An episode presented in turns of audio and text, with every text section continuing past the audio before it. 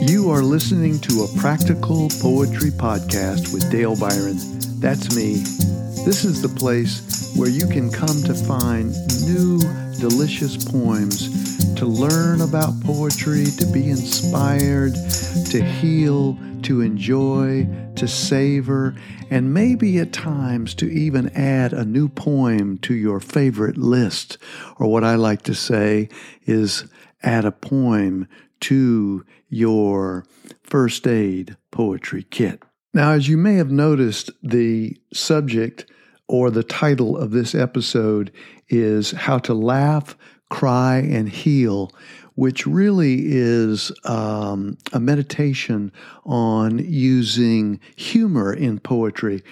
And I think sometimes the most serious subjects that we are faced with as human beings require the lightest, most humorous touch for us to get some altitude on them, would be one way to say it.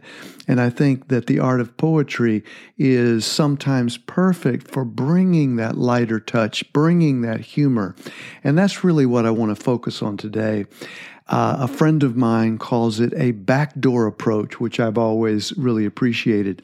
So let's jump right in because I've got three short poems for us today which deal with this subject of laughing and crying and healing all at the same time. The first poet we want to um, feature is Robert Bly who we just lost, oh, a year or two ago, who lived a, a long, amazingly uh, fruitful life, was just an amazing poet. Um, he was a translator of poetry. He just was an incredible human being. And I think you could also describe him as a kind of mischievous, wonderfully mischievous spirit. I sometimes would say he had coyote energy or a kind of trickster energy. But, um, a poem that I want to bring of his is called Things to Think. Things to Think. Think in ways you've never thought before. Think in ways you've never thought before. If the phone rings, think of it as carrying a message larger than anything you've ever heard, vaster, vaster than a hundred lines of Yeats. Think, think that someone may bring a bear to your door, may be wounded and deranged, or think that a moose has risen out of the lake and he's carrying on his antlers a child of your own whom you've never seen. When someone knocks on the door, think that he's about to give you something large, tell you you're forgiven or that it's not necessary to work all the time, or that it's been decided that if you lie down, no one will die. When someone knocks on the door, think about that he's about to give you something large, tell you you're forgiven, or that it's not necessary to work all the time, or that it's been decided that if you lie down, no one will die. Well, there's Robert Bly, who is talking about a kind of serious subject, I think, in a culture that has this um, you know, this that if you're not working, if you're not productive, every minute of the day, and uh, now increasingly uh, in even the night, that you are somehow a slacker. And uh, I think Bly is using a little bit of backdoor humor here to make a very serious point about giving ourselves a little bit of a break, lying down on the couch once in a while. You see, it actually occurs to me that um, laughter opens up our minds, opens up the mind to the absurd, to paradox, uh, to the universal healing gesture. You know, that one where we just go, ah, and we do that sometimes in joy, but often in pain. And we can also say that wonderful healing, ah, after a riotous session of laughter. And uh, I just think that, again, humor has so many different roles to play, uh, particularly in uh, poetry. So let's cover a poem by another very um, talented and witty poet, Billy Collins, who's quite famous and quite popular. He wrote a poem that I've loved for many years called Forgetfulness. And just listen for the coyote energy. Listen for the kind of, um, yeah, the kind of trickster energy that's in this poem. Forgetfulness. The name of the author is the first to go. The name of the author is the first to go, followed obediently by the title, the plot, the heartbreaking conclusion, the entire novel, which suddenly becomes one you have never read, never even heard of. As if one by one, the memories you used to harbor decided to retire to the southern hemisphere of the brain, to a little fishing village where there are no.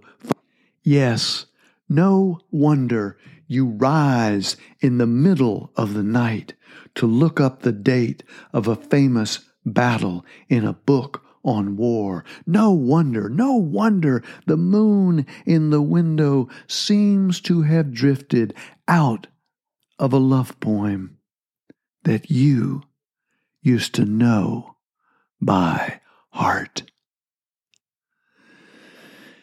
Now, I think that is just an amazing display of putting together kind of humor and a kind of trickster energy, some humor right alongside the pathos, right alongside the absolute sadness of this propensity that we have as human beings uh, to lose our memories, this propensity we have to um, uh, to suffer this kind of difficulty in our lives, and I think it by approaching it with humor it actually, and I think this is true of a number of poems that I love, it actually allows us to embrace the difficulty, the sadness more fully, more completely by pairing it with humor. So that is Billy Collins in his wonderful poem, Forgetfulness. Now, let me just mention, by the way, that in this new format where we're focusing on a smaller number of poems and featuring these poets, I very much encourage you to go and seek out these poets, seek their poems in libraries, online, and yes, in bookstores. Buy their books, you know, uh, if you really love them, so that you can have them so handy. So when you need that poem that you have, uh, included now in your own personal canon of loved poems that you will be able to get your hands on it very quickly. Okay, so let's turn to the last featured poet today, which is Linda Pastan. And uh, she is an amazing poet, lives on the East Coast, and um, uh, this particular poem, I think, is another great example of a certain kind of humor, a certain kind of coyote trickster energy to make um, a very serious point. And uh, uh, let's see, she the poem is called Marks, M A R K S, Marks by Linda Pastan. My husband gives me an A for last night's supper. My husband gives me an A for last night's supper, and incomplete for my ironing, a B plus in bed. My son says I am average, an average mother, but if I put my mind to it, I could improve. My daughter believes in pass fail and tells me I pass, tells me I pass. Wait till they learn. I'm dropping out. My husband gives me an A for last night's supper, an incomplete for ironing, a B plus in bed. My son says I am average, an average mother. But if I put my mind to it, I could improve. My daughter believes in pass fail and tells me, I pass. Wait till they learn I'm dropping out. Yes, uh, Marks by Linda Pastan. And, um, you know, that is such a serious subject. Uh, there's so much in that poem. Uh, one is that mothers are often just assumed to take on this incredible amount of responsibility, no matter how much and how responsible they are in other areas of their lives. They are expected, you know, to kind of be the the stalwart, the the one who is always there. And uh, I think this is a, a, wonderful case where the poet is saying, well, you know, maybe we ought to pay a little more attention to our expectations um, in this life, particularly around this subject. So, um, someone said of Linda Pastan that she is interested in the anxieties that exist under the surface of everyday life. She is interested in the anxieties that exist under the surface of everyday life, and I think that is a um, that is a fit description of her amazing, beautiful, artistic, talented work.